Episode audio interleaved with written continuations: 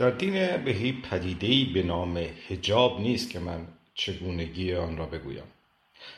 زمانی که از پاکیزگی برون و درون می‌گوییم یکی از چیمها یا معانی اون